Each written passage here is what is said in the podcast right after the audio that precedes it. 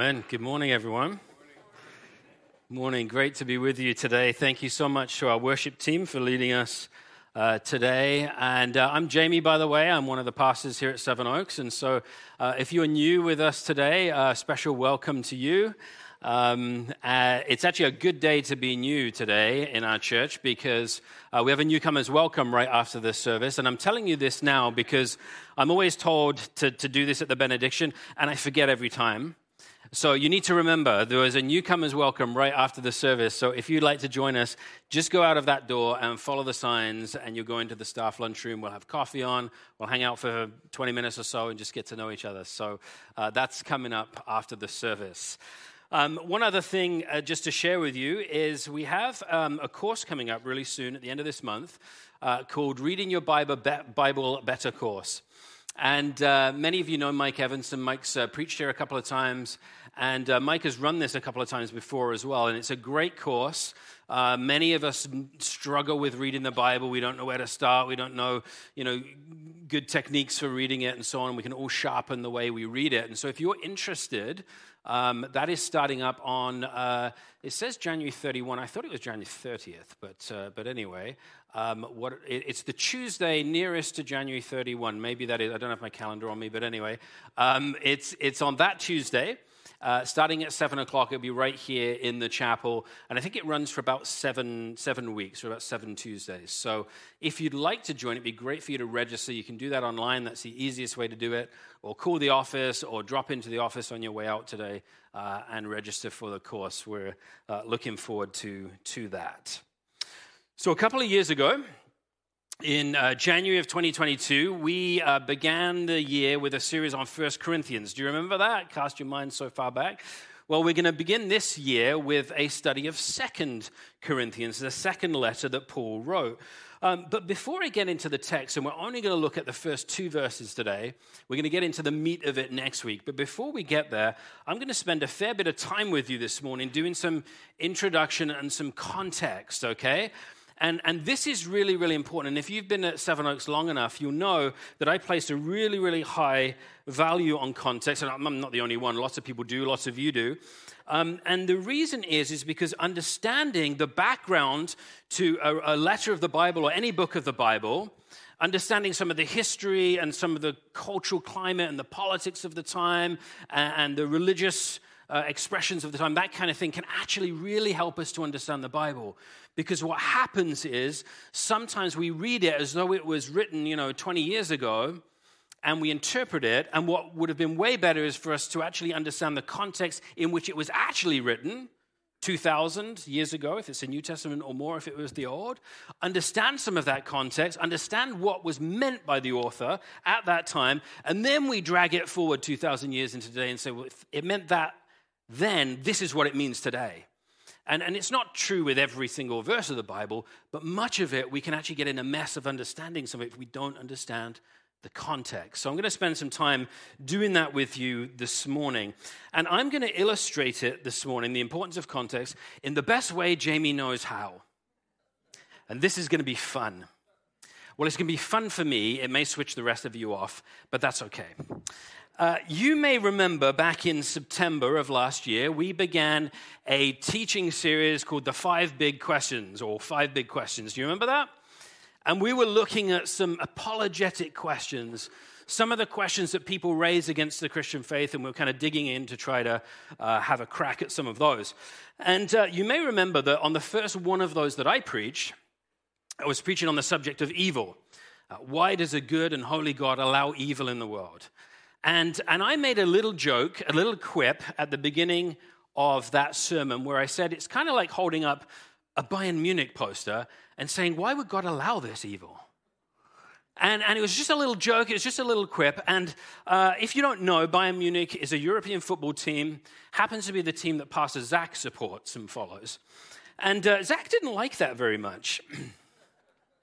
and you remember that the next week, when he was preaching, he kind of lashed out in petulant anger. and, uh, you know, bless his heart. And he, he decided, you know, what I'm going to do is I, I'm going to I'm going to take eight minutes or so, And I'm going to share with the church family uh, why, for me, why for Zach, uh, Bayern Munich are such a better football team than Manchester United, which happens to be the team that I follow. And so Zach decided to do this, and he had uh, what we call in England a strop. Um, it's a temper tantrum. and uh, so uh, you may recall that the next time I preached, I took the high road of maturity in class. well, the, for the sake of the context today, I'm going to step off the high road for a moment. This is going to be so much fun. Um, one of the points that Zach was trying to make was that Bayern Munich, well, he put some statistics up, and one of the stats he put up was that, you know, Bayern Munich are so much better than Manchester United because they've won more league titles than Manchester United. Well, we all know that statistics, raw statistics, need interpretation and they need context. And that's what I'm going to help you understand. Now, the thing is for Zach is um, he was a little bit of a cheeky fellow because he knew he was speaking to a Canadian audience and probably thought to himself, you know what, by and large, most Canadians, you know, don't know a great deal about European football. They might know a little bit, and some of you may know a lot, but probably in an audience this size, most of you don't know. So I can throw up stats, and they're going to be none the wiser. Well, aren't you glad that I'm here to give you some context and offer you a little wisdom? Zach said that Bayern Munich had won 33 league titles to Manchester United's 20. And so, raw numbers, it sounds like he's right. But without offering you some context. And the context is it's a little bit like comparing apples and oranges.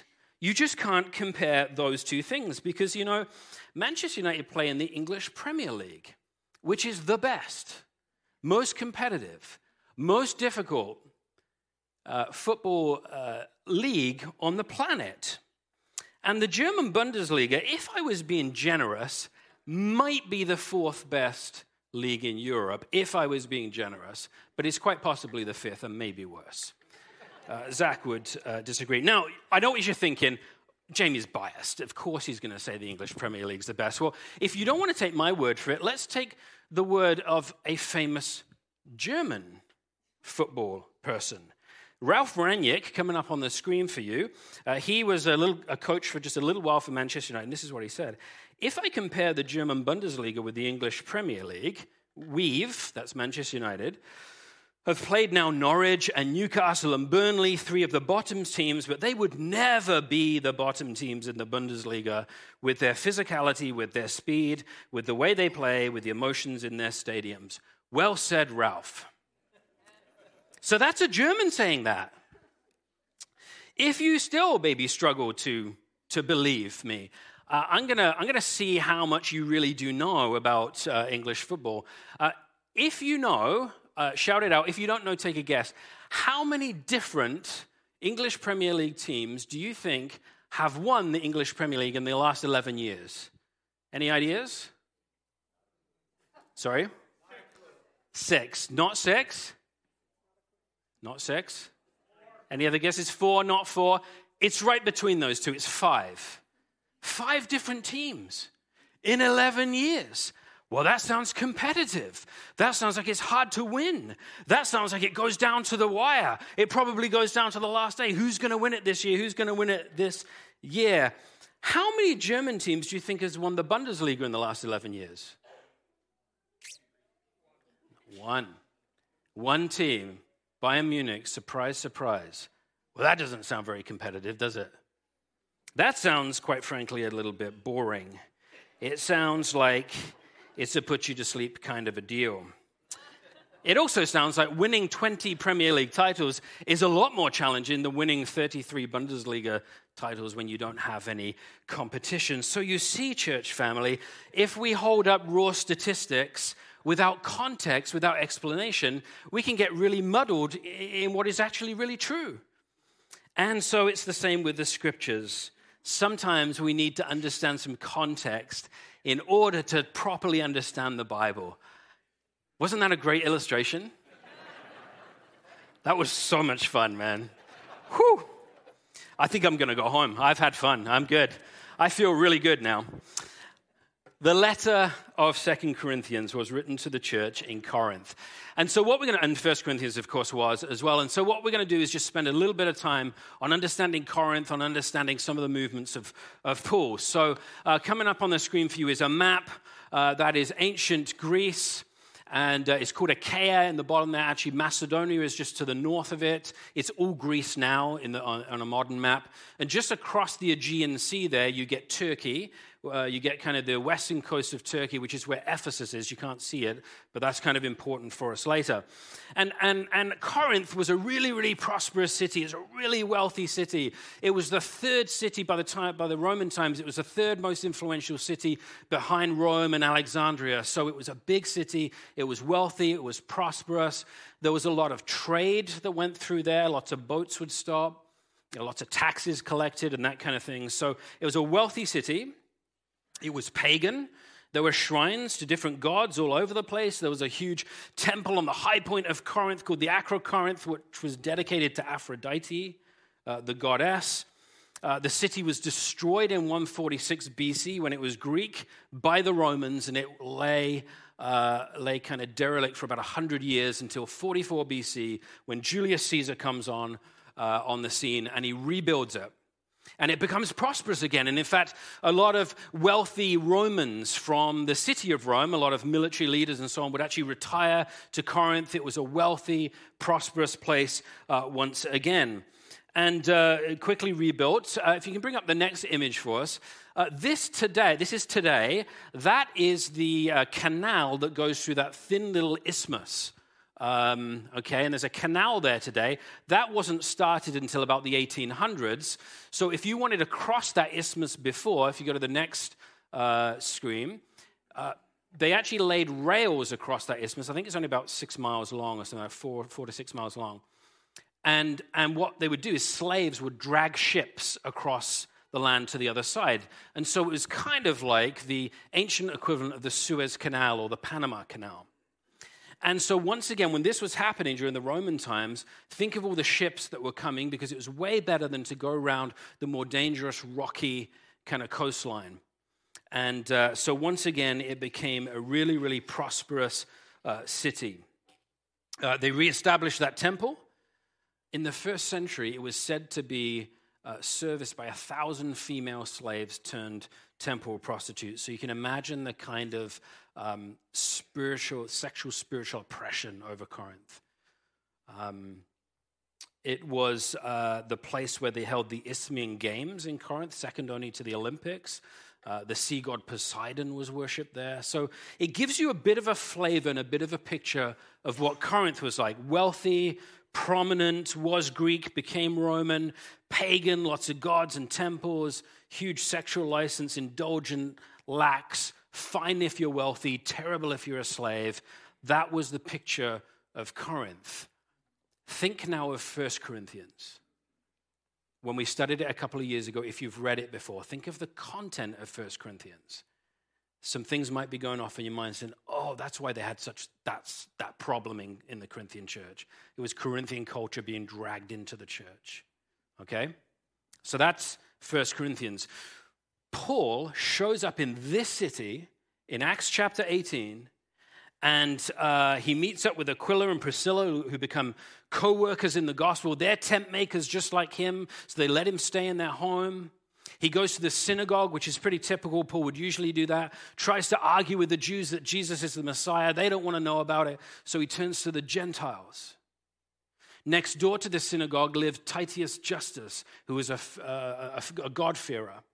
And it was from his home then he began to preach the gospel again. This was his base of operations. And he witnessed to people, they came to faith. And that is the birth of the Corinthian church right there in the home of Titius Justus. And uh, Paul uh, then um, is there for about 18 months, I think it is, about a year and a half. He's there uh, building that faith community. Now, the movements of Paul and the letters that Paul wrote, you might think are actually pretty simple. We can see in Acts how many times he went there. We can see in the Bible there's two letters written. It's actually not simple at all. So, what I'm going to do is I'm going to offer you a little bit of a reconstruction. Scholars actually think there were four different letters, possibly five, written to to Corinth. Only two were inspired scripture, the others were just letters. And there were various visits of Paul, and it's hard to kind of reconstruct it all, but I'm going to try to do it for you this morning. So I'm going to ask you to lean in with me. This, you don't have to remember this. You're not going to be able to remember it because we're going to go through it pretty quickly. You don't have to remember this stuff. Uh, you don't even really need to care all that much about it. But the reason I'm going to share it with you is because it actually has something to do with context. It's actually going to help us understand Second Corinthians. So, you ready? Here we go. I believe in you. So, Paul makes a first visit to Corinth. I just described that in Acts chapter 18. He, he, he, he founds the church there, and he stays there for about a year and a half, and that was around about AD 51. In AD 53, so Paul had now left Corinth. He'd left people behind to be leaders of the church. Apollos was a leader for some of that time. If you remember 1 Corinthians, they were a divided church. Some were saying, We're for Paul and we're for Apollos. They were fighting over leaders. Apollos was left in the church there as a leader. That was his time. Paul is now off and he's on his third missionary journey and he lands in Ephesus, just across the Aegean Sea in Asia Minor, modern day Turkey, and here's Corinth and here's Macedonia. And he's in Ephesus. And from Ephesus, he writes a letter to uh, the church. And we don't have that letter. Uh, it's lost to history. It wasn't part of inspired scripture. But to prove to you there was a letter written before, coming up is 1 Corinthians uh, 5, verse 9. I wrote to you in my letter not to associate with sexually immoral persons. So there was a letter written before 1 Corinthians. So that was the first letter he wrote. And that letter was actually misunderstood by the Corinthians. They, they, they didn't get it, they didn't necessarily like it very much. And uh, Paul learns about their misunderstanding, and he learns about all kinds of problems going on on the church from Chloe's people, this group of people from Corinth. He learns about that while he's in Ephesus, and he's like, oh, they didn't understand my letter. Oh my gosh, all these things are going on in the church. Uh, all these terrible things uh, are happening uh, like people are suing each other in the church. The rich are leaving the poor out of communion. Uh, there's all kinds of sexual immorality going on. There's et cetera, et cetera, et cetera. Culture of Corinth in the church. If you've read 1 Corinthians, you know that stuff. So, to clear up the misunderstanding and to address some of these issues in the church, Paul writes 1 Corinthians. So, he's written a first letter, it's misunderstood. He hears about it and all the kinds of issues. So he sends 1 Corinthians from Ephesus, and it lands in Corinth, and they receive it, and so on. Um, but it didn't resolve all of the issues. In fact, some people got their backs up. Who does Paul think he is? He's not our pastor anymore. He left and went. Like, what right does he get, have to tell us stuff? Right? So some of the people got their back up.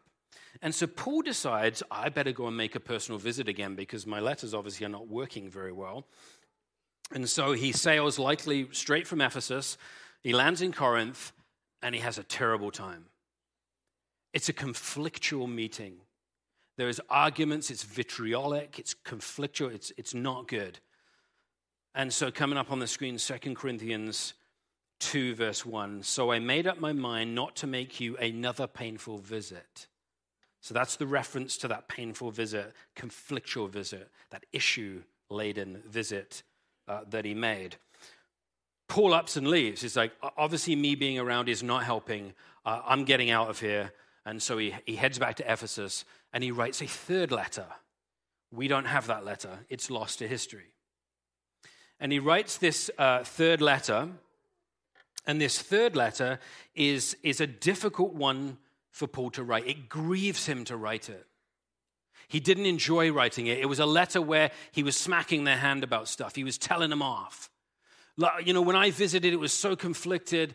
But, but I, I guess for Paul, it's probably a little bit like, you know, when you're in an argument with somebody and you're just not getting anywhere and you think this is just terrible, there's too much heated emotion, I need to go. And then later you write them an email or something when everything's calmed down and they have a time to read it and process it and then maybe gather together. It was probably a bit like that. I, I need to go, but I'm going to write another letter. And so uh, he does. And he sends it off with Titus, and Titus carries it over to Corinth. back to the book of Acts. In Acts chapter 19, there's a riot in Ephesus. All right, you, uh, you may recall that if you've read the book. There's a riot in Ephesus, and Paul has to skip town. So Paul suddenly leaves Ephesus, and what he does is he heads north up to a place called Troas, where he's going to catch a boat across to Macedonia and then come back down to Corinth. But he'd, he'd purposed to meet Titus in Troas. Why does he want to meet Titus? Well, he wants to know how did the letter go, Titus? Did it help? Did it just pour more gasoline on the fire? Did, did, the, did they hate me? And he gets to Troas, and Titus isn't there. And he gets worried about Titus. So what happened to Titus? Did they, did they tar and feather him? Did, did, you know, did he get arrested by the Roman soldiers somehow? Like he gets worried. So he gets on a boat, heads over to Macedonia, and phew, Titus is there. And Titus gives him a bit of a mixed response. The first thing he does is he says, You know what, Paul? It was way better that you wrote that letter. In fact, it cut some of them to the heart and they repented. Praise the Lord. But you also need to know there's still a faction that are opposed to you in the church. And actually, there's some false teachers that have moved into the church. So it's kind of a good and bad thing.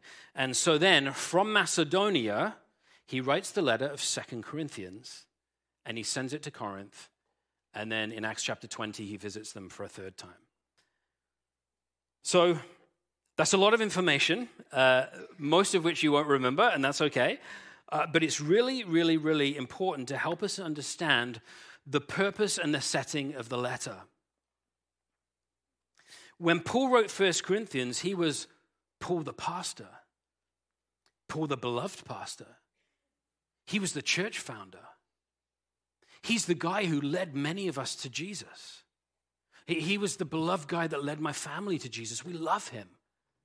And when he wrote, he still had a certain amount of authority. So he wrote First Corinthians from the place of being their kind of wandering pastor who wrote back to them and said, Hey, I'm so sorry you misunderstood uh, stuff. He, you know, let me try to clear that up for you. And by the way, I've heard this, this, and this is going on in the church. You need to stop it. So that was First Corinthians, but um, for Second Corinthians, he's, he's Paul, the one we all had problems with. We had this really conflictual visit with, and now we're not really sure. Before he was our beloved pastor, now we're not even sure if he should be called an apostle. Now we're not sure we even uh, like him anymore when he's writing Second uh, Corinthians. Uh, he came off from that really difficult visit and he ran off, and his departure was seen as weakness, like he had no backbone, like he had no courage. Another thing that happened, as I said, is more false teachers rolled into town and they started to cast aspersions on Paul and his ministry. And We'll get to that in Second Corinthians. Thankfully, though, we got the report from Titus. So when he writes Second Corinthians from Macedonia and gets set to send it, it's a completely different situation than First Corinthians. He, he's got a different relationship with them. And what we're going to see is we're going to see him defend his own apostleship quite a, quite a bit. And here's just a, a, just a really quick way to help you understand why on earth is Jamie going on about all this background. So here's why. You can read Second Corinthians without knowing the background, and you can say, why does he keep defending himself so much? Why doesn't he spend some time teaching us on the Trinity? We don't understand that one. Like, why doesn't he spend more time doing this? Come on, help us out a little bit, Paul. He keeps going on about the defense of his apostleship. What's going on? Well, now you get it. he had to defend himself in order to get a play, uh, kind of a platform from which they would listen. We're going to see him talk about suffering. Because some in the church saw him as weak and unimpressive. And you know what, that Paul, he suffers a lot. How can anyone call him a spirit filled apostle if he suffers so much? Obviously, he's just weak. And Paul's going to say, oh, no, no, no, no. Suffering is the mark of an apostle.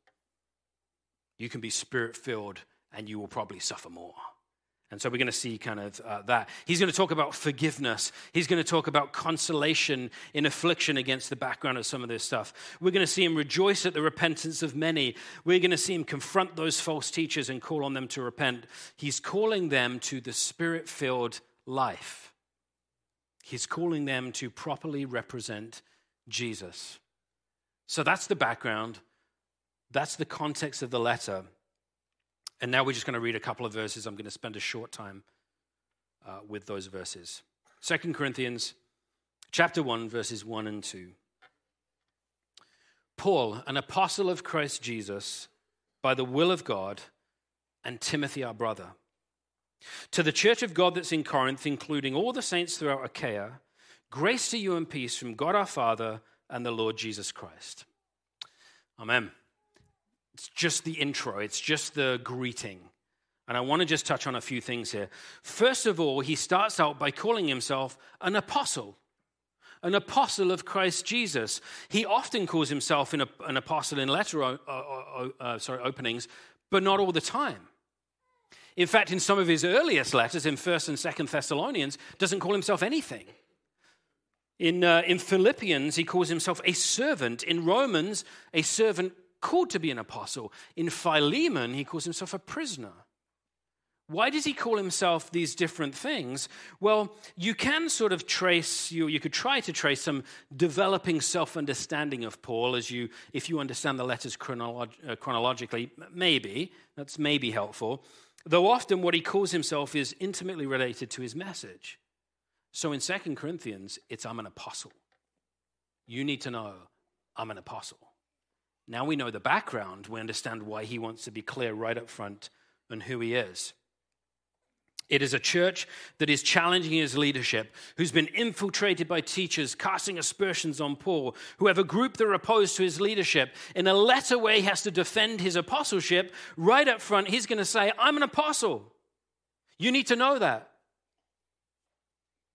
Maybe if he'd said, I'm a servant, they'd be like, oh, yeah, Paul the weak. Right?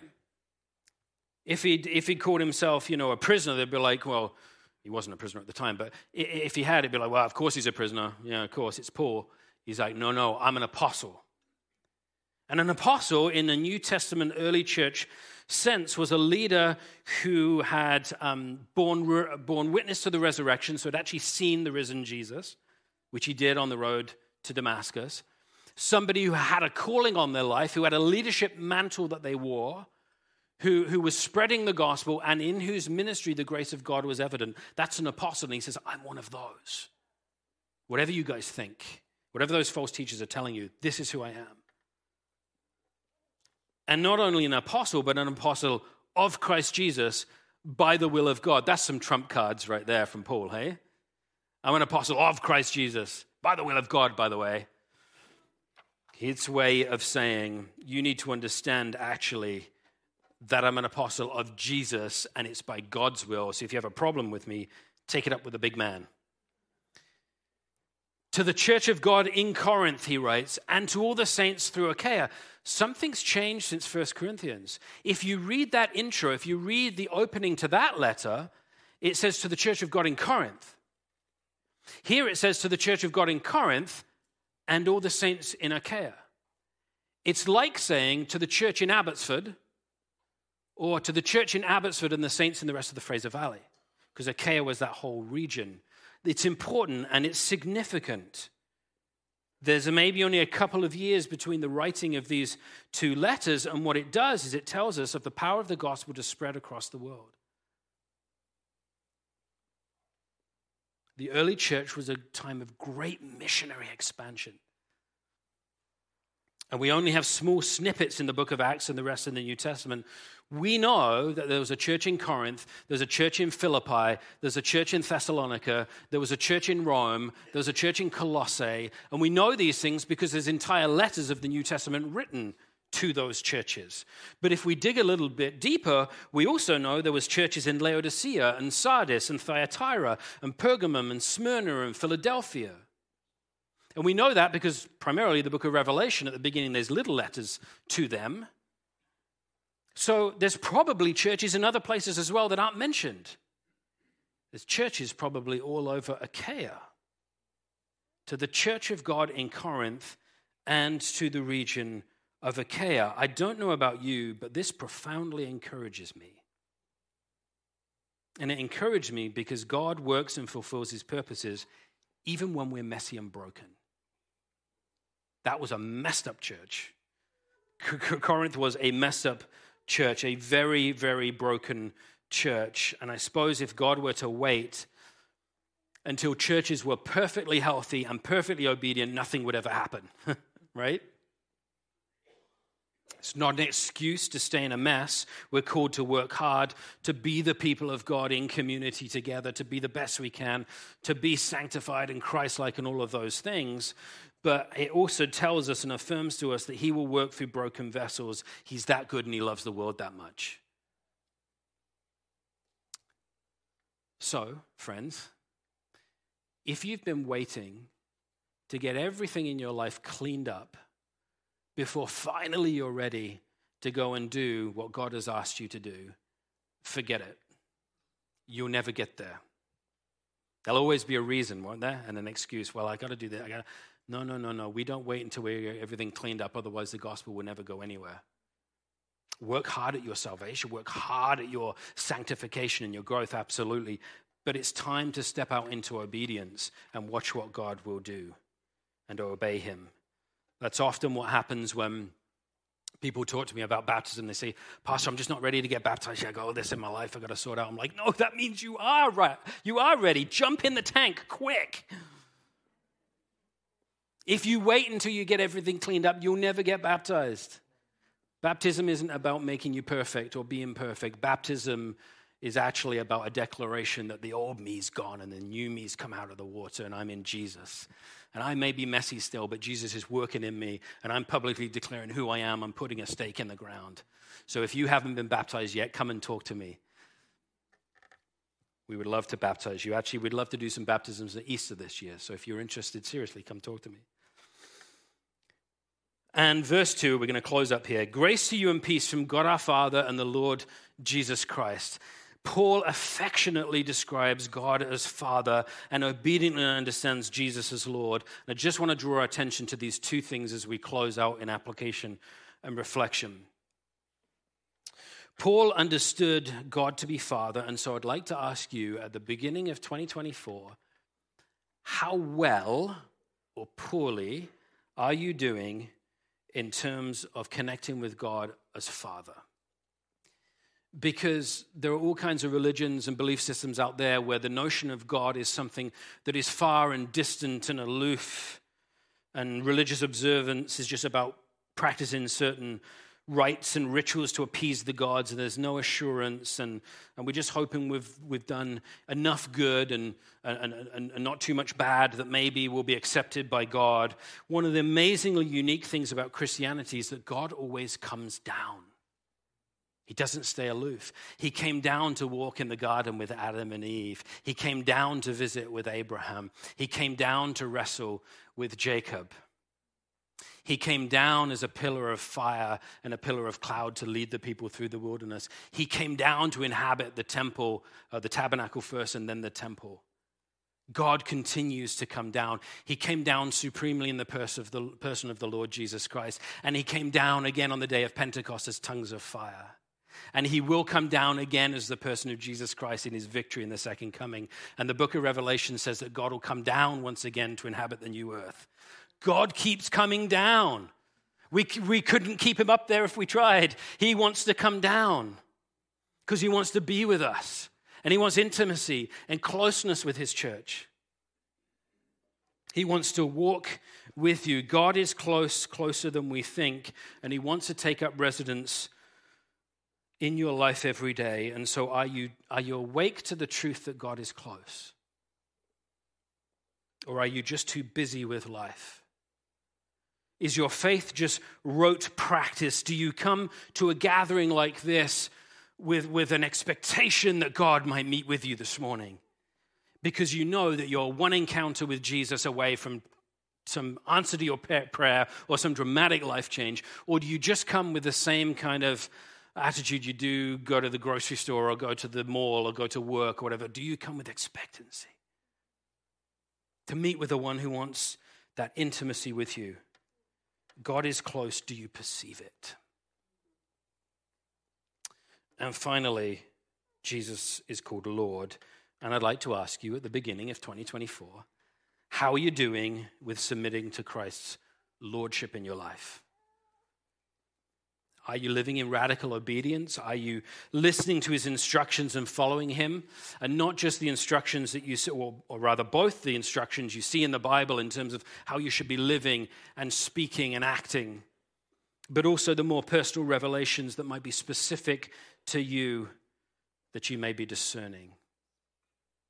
Are you submitting some of your time and resources to his purposes? Are you living an obedient life and submitting to his functional lordship in your life? It's okay just to have it as an idea, as a theological concept, but is it functionally true? Is it actually true in your life? Or are you living your own life, following your own ways, calling the shots, making the calls, and then offering a polite bow to God on a Sunday morning? Does your obedience boil down to an occasional check in living your life and adding a bit of Jesus. So, new year, new you, or new year, new intimacy with God, new radical obedience to Jesus. It's up to you. Amen. Amen. Worship team.